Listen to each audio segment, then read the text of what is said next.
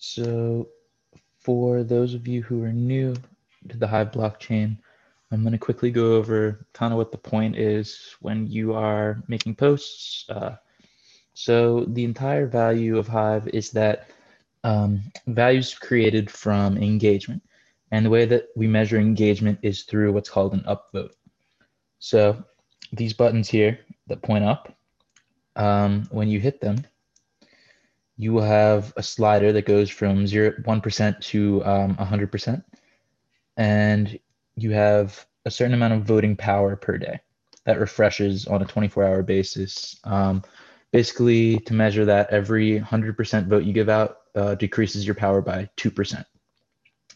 When you like something um, on Dunk Social here, you get 50% of this estimated vote value. The reason that you get 50% is because the other half goes 47.5% to the author and 2.5% comes back to the website.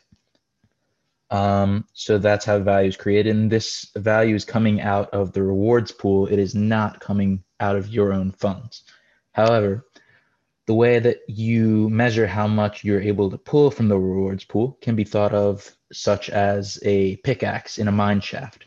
So if you go to your wallet here, click on the avatar, hit wallet, you'll see that um, you have what's called dunk, and that's liquid that can be converted to dunk power.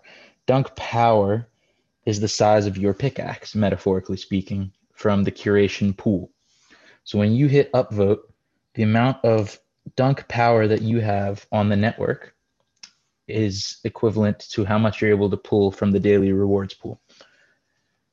To add dunk power, you go to your dunk and you hit stake. Say I want to stake one dunk. You get it approved on your Hive keychain, broadcast it to the network, and now I have more dunk power than I had before. And all this pretty much means is that you have the ability to create rewards for yourself and for authors by hitting the upvote value.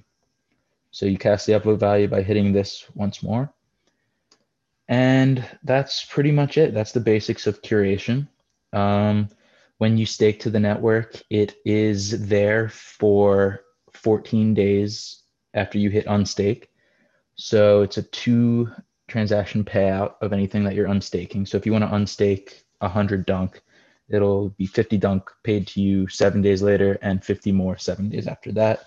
That's just to keep the network healthy and keep people engaged and involved. Um, that's pretty much all I have there. So that's the basics of curation. If you have any questions, you can refer to some Hive onboarding material via hiveblog.io, peakd.com, or you can shoot me a DM on Twitter, rob underscore minnick23, or leave a comment on this post or any post. Uh, I'm here to answer questions.